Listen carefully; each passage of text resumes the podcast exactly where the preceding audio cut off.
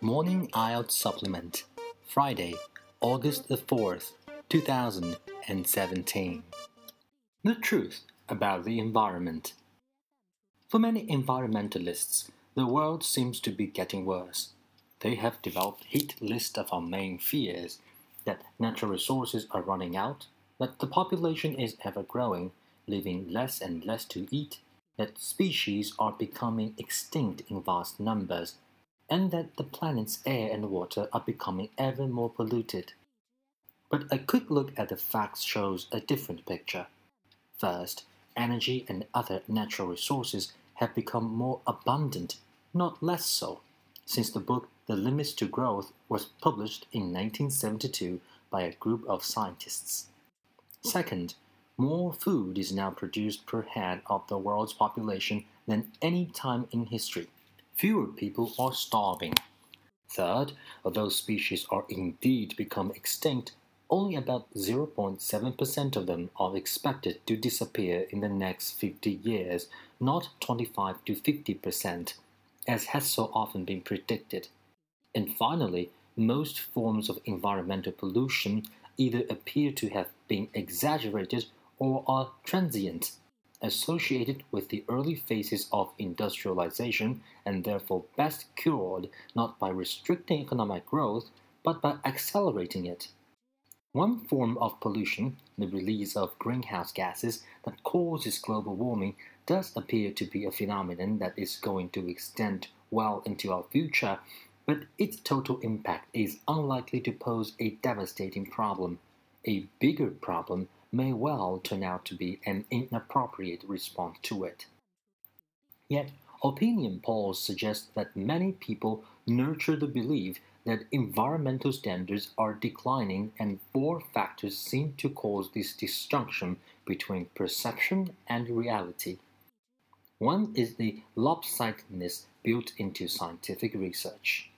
Scientific funding goes mainly to areas with many problems. That may be wise policy, but it will also create an impression that many more potential problems exist than is the case. Secondly, environmental groups need to be noticed by the mass media. They also need to keep the money rolling in. Understandably, perhaps they sometimes overstate their arguments. In nineteen ninety-seven, for example, the Worldwide Fund for Nature issued a press release entitled Two-Thirds of the World's Forests Lost Forever. The truth turns out to be nearer twenty percent. Though these groups are run overwhelmingly by selfless folk, they nevertheless share many of the characteristics of other lobby groups.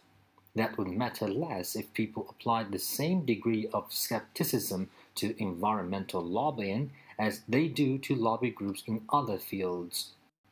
A trade organization arguing for, say, weaker pollution controls is instantly seen as self-interested. Yet, a green organization opposing such a weakening is seen as altruistic, even if an impartial view of the controls in question might suggest they are doing more harm than good. A third source of confusion is the attitude of the media. People are clearly more curious about bad news than good. Newspapers and broadcasters are there to provide what the public wants. That, however, can lead to significant distortions of perception. An example was America's encounter with El Niño in nineteen ninety-seven and in nineteen ninety-eight. This climatic phenomenon was accused of wrecking tourism, causing allergies, melting the ski slopes, and causing twenty-two deaths. However, according to an article in the Bulletin of the American Meteorological Society, the damage it did was estimated at four billion U S dollars, but the benefits amounted to some nineteen billion U S dollars. These came from higher winter temperatures, which saved an estimated eight hundred fifty lives, reducing heating costs and diminished spring floods caused by meltwaters. The fourth factor is poor individual perception. People worry that the endless rise in the amount of stuff everyone throws away will cause the world to run out of places to dispose of waste. Yet, even if America's trash output continues to rise as it has done in the past, and even if the American population doubles by two thousand one hundred, all the rubbish America produces through the entire twenty-first century will still take up only one twelve thousandth of the area of the entire United States. So, what of global warming?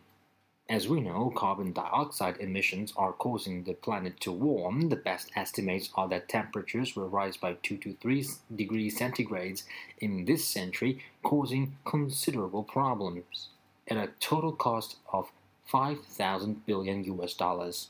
Despite the intuition that something drastic needs to be done about such a costly problem, economic analysis clearly show it would be far more expensive to cut carbon dioxide emissions radically than to pay the costs of adaptations to the increased temperatures.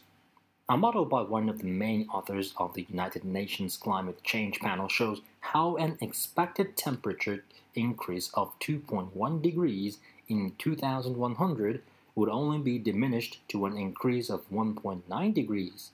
Or, to put it another way, the temperature increase that the planet would have experienced in two thousand ninety-four would be postponed to two thousand one hundred. So, this does not prevent global warming, but merely buys the world six years. Yet the cost of reducing carbon dioxide emissions for the United States alone will be higher than the cost of solving the world's single most pressing health problems, providing universal access to clean drinking water and sanitation. Such measures would avoid two million deaths every year and prevent half a billion people from becoming seriously ill. It is crucial that we look at the facts if we want to make the best possible decisions for the future. It may be costly to be overly optimistic, but more costly still to be too pessimistic.